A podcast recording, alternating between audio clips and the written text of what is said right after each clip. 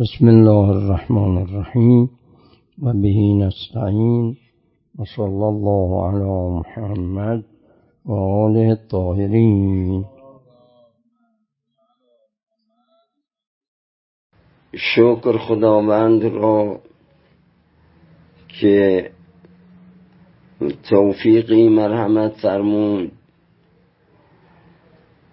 که نشان می‌دهد تا دو روز دیگر ایام قلائلی از این ماه جمادی و ثانیه باقی مونده و بر ما ماه رجب المرجب ماه شعبان المزفر ماه رمضان مبارک در پیش داریم و بر ما طلوع نمودند.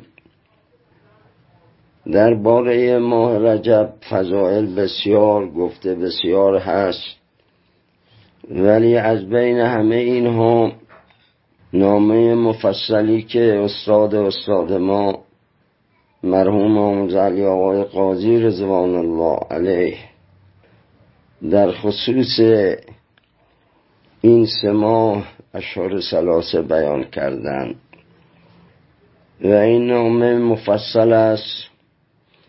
قسمت اولش اشعار عربی است که خود ایشان انشا کردند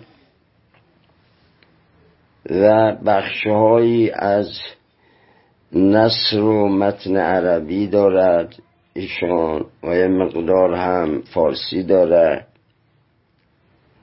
ما یک خلاصه ای از این نامه رو عرضه می‌ذاریم. و این نامه دسترس همه هست در سایت ها هست در اینترنت هست.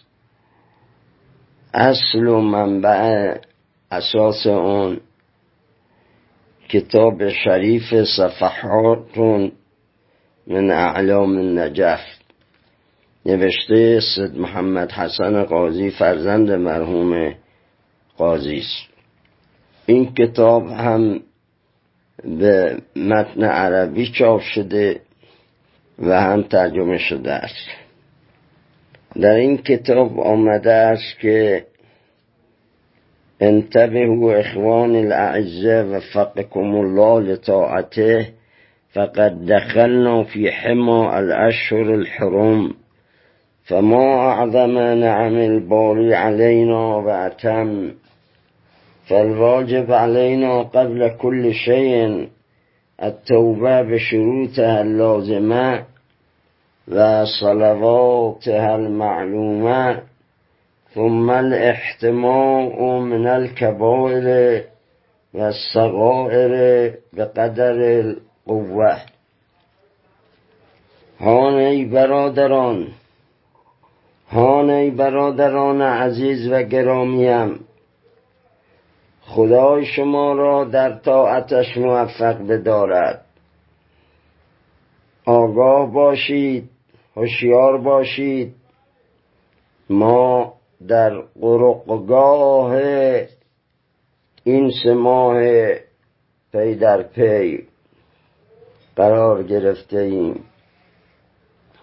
همون گونه که در زمین های حرم باید از محرمات اجتناب کرد و ارتکاب یک سلسله اعمالی که در حرم جرم نیست ولی در اونجا جرم محسوب می شود در این ماها هم که قرقگاه زمانی محسوب می شود چنین است. با هوشیاری و مواظبت در آن وارد شد به همون نه که در قرقگاه مکانی که حرم است منظور مسجد الحرام مکه شریفه. در قرقگاه مکانی که حرم است انسان به کعبه نزدیک می شود. در این ماهای سگانه قرقگاه زمانی است که انسان سالک به مقام قرب خداوند نائل می گردد. پس چقدر نعمتهای پروردگار بر ما بزرگ و تمام است. و او هر گونه نعمتی را بر ما تمام نموده است. عزیزان حال که چنین است قبل از هر چیز چه بر ما واجب و لازم است یک توبه کامل دارای شرایط لازم و دارای نمازهای توبه معلوم و مشخص چه بسا مقصود ایشان همون دستور توبه ای باشه که پیغمبر در ماه ذوالقعدة الحرام یک شنبه اول ماه در مفاتیح الجنان هم آمده چهار رکعت هست. نظرشون همین نماز باشه. فرمودن بعد از توبه واجبترین چیز بر ما پرهیز کردن از گناهان صغیره و کبیره است. تا جایی که قدرت و استطاعت داریم. فليلة الجمعة أو يوم الأحد تصلون صلاة التوبة ليلة الجمعة أو نهارها. ثم تعيدونها يوم الأحد في اليوم الثاني من الشهر. فرمودن که شب جمعه ماه رجب یا روز یک شنبه ماه رجب این نماز توبه را بخوانید. در شب جمعه یا در روز جمعه. و بعد از اون باز در هفته بعد در یک شنبه که روز بعدش قرار می‌گیره با تکرار کنید. ثم تلتزمون المراقبة الصغرى والكبرى والمحاسبة والمعاتبة. ای برادران عزیز دستور توبه را که گفتیم در شب جمعه اول ماه رجب یا روز جمعه یا روز یک شنبه انجام بدهید و در روز یک شنبه دوم همون ماه باز اون را تکرار و اعاده کنید. ملتزم شوید به مراقبه چه مراقبه صغرا منظور بازداشتن نفس از چه که خدا به اون راضی نیست. و چه مراقبه کبرا. منظور نگاه داشتن دل از چه خداوند محبوب برای بنده اش نمیپسندد. و فرمودند خود را وادار به محاسبه یعنی حساب کشیدن از نفس و معاتبه یعنی سرزنش نمودن در صورت لغزش و خطا و معاقبه یعنی تنبیه نمودن نفس در صورت مرتکب شدن خلاف. پس به راستی هر کسی که در ستد متذکر شدن به ذکر حق و در مقام خشیت از ذات اقدس حضرت حق متعال بوده می تواند از راه مراقبه و محاسبه و معاتبه و معاقبه متذکر گردد. ثم اقبلوا بقلوبكم و داو امراض ذنوبکم و هونو بالاستغفار خطوب عیوبکم. و ایاکم و حتک الحرمات. فرمودن بعد از این مرحله با دلهاتون به سوی خدا رو آورید. بیماری های گناهانتون رو معالجه و مداوا نمایید. و اون به وسیله استغفار. بزرگی و سنگینی عیوب خود را کاهش می دهید بپریزید از اینکه حریم الهی را بشکنید. پرده های حجاب را بالا زده حرمت حرم را حتک نمایید. چون چنین شخصی در نظام تکوین الهی بی آبرو و محتوک است. یعنی اگر حرمت الهی را در این ماهای سگانه نگه ندارید به ویژه ماه رجب که اولین ماه از چهار ماه حرام است حرمت دارد. اگر حرمت را نگه ندارید در پیشگاه خدا حد خواهید شد. به راستی که این شخص حتی در نظام تکوین الهی بی آبروست گرچه خداوند کریم از روی کرمش به حسب ظاهر آبروی او را حفظ کرده و همین جزای اوست. و نیازی دیگر به مجازات پروردگار ندارد. کجا امید نجات است برای دلی که شبهات وارد آن شده؟ شبهات در آن نفوذ کرده. و نسبت به عقاید حتمی باور ندارد. یکی از واجبات و لوازم حتمیه سالکین الله یقین داشتن به مبدع و معاد و حقانیت این طریق سیر و سلوک. حقانیت شیخ و استاد. و در صورت پیدایش کمترین شک و تردیدی سالک خود به خود از حرکت باز میماند. خوب توجه کنید به این جمله ایشان.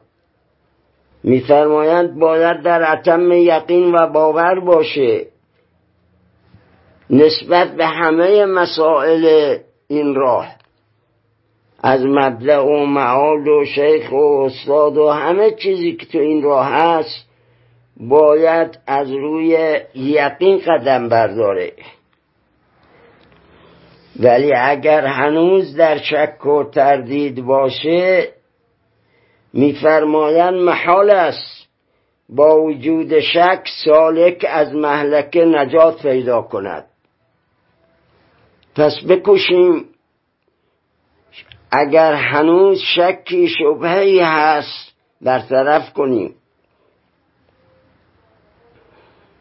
چنین شخصی هرگز نمی‌تواند در راه متقین قدم بردارد. و هیچگاه قدرت ندارد به مقام محسنین راه یابد و با آنان از چشمه آب گوارا بنوشد. و خداوند تنها تکیگاه من و شماست مرحوم قاضی میفرماید. این خداست که تکیگاه من و شماست و این خداست که بهترین یار و یاور می باشد سپس فرمودن علیکم بالفرائض فی احسن اوقاتها. دستور عملی که برای این سه ماه دادن یک این که فرمودن بر شما باد به اینکه نمازهای فریزه خود را با نوافل اون که مجموعا پنجاه و یک رکعت می شود. اون هم در بهترین اوقاتش انجام دهید. و اگر نتوانستید چلو چار رکعت اون را به جا بیاورید. و اگر بازم شواغل دنیا مانع شد نافله ظهر را که به اون صلات اوابین می‌گویند. نافله ظهر را از دست ندهید. و فرمودن نماز ظهر را در وقت فضیلتش انجام دهید. چون در قرآن به دون تأکید شده و مراد از صلات وسطا همون نماز ظهر است حافظو علی الصلوات و صلات الوسطا دوم از های مرحوم قاضی برای این سما فرموده نماز شب. بدانید که انجام دادن نماز شب در نظر مؤمنین و سالکان حضرت معبود از واجبات است. و هیچ چاره جز اتیان اون نیست. و تعجب است از کسانی که قصد رسیدن به مرتبه از مراتب کمال را دارند ولی قیام اللیل ندارند و به نوافل بیتوجه هستند و ما هیچگاه ندیده و نشنیده ایم. که احدی به یک مرحله یا یک مرتبه از کمال راه یافته باشد مگر به واسطه نماز شب. علیکم بقراءة القرآن الكریم في الليل بالصوت الحسن الحزين فهو شراب المؤمنين وعليكم بالتزام الأوراد المعتادة التي هي بيد كل واحد منكم والسجدة المعهودة من خمسمائة إلى ألف. سوم از دستورات ایشان برای این سما فرمودن بر شما باد به قرائت قرآن کریم اونم در نافله های شب.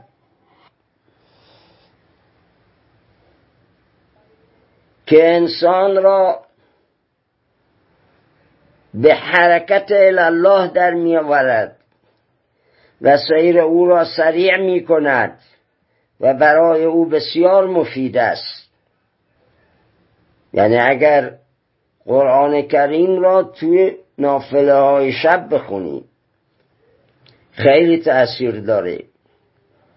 خب لابد ایشون دیگه استفاده کرده که به ما میگه. تغنی به قرآن انسان را به خدا نزدیک می کند به خلاف غنای محرم که آدمی را به لهو می کشاند این نکته را توضیح بدم. یک تغنی داریم و یک غنا داریم. غنا یعنی آوازخانی ترانخانی به شکل اهل رقص و اهل طرب. خب این معلومه که اگر بخواد کسی قرآن رو اینگونه بخواند حرام است. ولی تغنی اشکالی نداره. تغنی یعنی شما با صدای آوازه حزین مطلوب و رقیق و خوبی بخوانی؟ مثل همین صدای عبدالباسط که گاهی اوقات دلربایی می‌کنه این صدا. پس تا می‌توانید در شبهای این سه ماه قرائت قرآن کنید. چرا که قرائت قرآن شراب مؤمنین است. توصیه چهارم بر شما باد اینکه به انجام دادن اوراد و اسکاری که هر یک از شما با عنوان دستور در دست دارید ملتزم و متعهد باشید. خب این نشون میده که مرحوم قاضی شاگردانی داشته که به اونها دستورات ذکری می‌داده دستورات عملی می‌داده.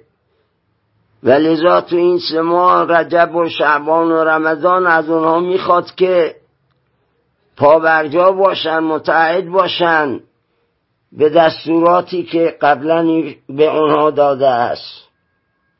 و بر شما باد به مداومت سجده یونسیه. لا اله الا انت سبحانك انی کنت من الظالمین. در حال سجود از 500 تا هزار مرتبه. این جانب هم به دوستانمون تأکید می‌کنیم که سجده یونسیه فراموش نکنن. و زیارت المشهد المعظم الأعظم كل يوم وإتيان المساجد المعظمة ما أمكن. وكذا سائر المساجد فإن المؤمن في المسجد كالسمكة في الماء. توصیه پنجم میفرمایند بر شما با زیارت مشهد اعظم. منظور مرحوم قاضی از مشهد اعظم حرم مولای متقیان حضرت علی علیه السلام در سرزمین نجف اشرف است. چون ایشان در نجف ساکن بودند. و اتیان المساجد میفرمایند سایر مشاهد مشرفه و همچنین مساجد معظمه مانند مسجد الحرام مسجد النبی مسجد کوفه مسجد سهله و به طور کلی هر مسجدی از مساجد. بعد فرمودن چون که مؤمن در مسجد مانند یک ماهی است در آب دریا. روایت داره. منافق مثل پرنده در قفس است در مسجد ولی مؤمن مثل اون ماهی است در آب. یعنی دوست داره که تا وقت داره در مسجد بگذرونه. ولا تتركوا بعد الصلوات المفروضات تصريحة الصديق صلوات الله عليها فإنها من الذكر الكبير. توصیه بعدی این که میفرمایند هیچگاه بعد از نمازهای واجب خود تسبیحات حضرت صدیقه زهرا علیه السلام را ترک نکنید. زیرا این تسبیحات مصداق یکی از انواع ذکر کبیر در روایت به شمار آمده. و من اللازم المهم الدعاء لفرج الحجة صلوات الله عليه في قنوت الوتر بل في كل يوم وفي جميع الدعوات. هفتم از توصیه های مرحوم قاضی برای اشعار سلاسه میفرمایند یکی از وظایف مهم و لازم برای سالک الله دعای برای فرج امام زمان است. در قنوت نماز وتر بلکه هر روز و همه اوقات و همه دعاها برای فرجان حضرت دعا کنند توصیه هشتم. از وظایف لازم و مهم خوندن زیارت جامعه کبیره است. اون هم در روز جمعه. توصیه نهم. لازم است که قرائت قرآن کمتر از یک جز نباشد. خوب توجه کنید. ما خب این سفارش رو برای این سه ماه خیلی مهم می‌دونیم. قرائت قرآن نباید از یک جز کمتر باشه. و اکثروا من زیارت الاخوان الابرار فانهم الاخوان في الطريق والرفيق في المضيق. دهم از توصیه های اون بزرگوار تا می توانید بسیار به دیدار و زیارت برادران نیکوکار خود بشتابید چرا که به راستی اونا برادرانی هستند واقعی که در تمام مسیر همراه شما هستند.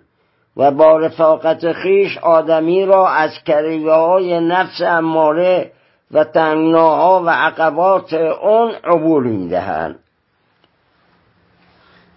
دوستان ببینید چقدر مرحوم قاضی درباره رفیق را تأکید دارن. میگن که در بین هفته اوقاتی که پیش میاد برید به زیارت همدیگه برید خونه همدیگر. و مهم بدانید چون که اینها هستند که کمککار شما هستند یازدهم به زیارت اهل قبور ملتزم باشید ولی نه به صورت مداوم و همه روز بلکه در هفته یک روز انجام بگیرد. و نباید زیارت قبور در شب واقع شود. پس این که میفرمایند مداومت کنه مداومت با همون هفته یک روز هم حاصل میشه. سپس فرمودن در پایان این نامه ما را با دنیا چه کار؟ به راستی دنیا ما را فریب داده. به پستی و ذلت کشانیده است ما را. ما را از مقام عزت و رفعت پایین آورده است.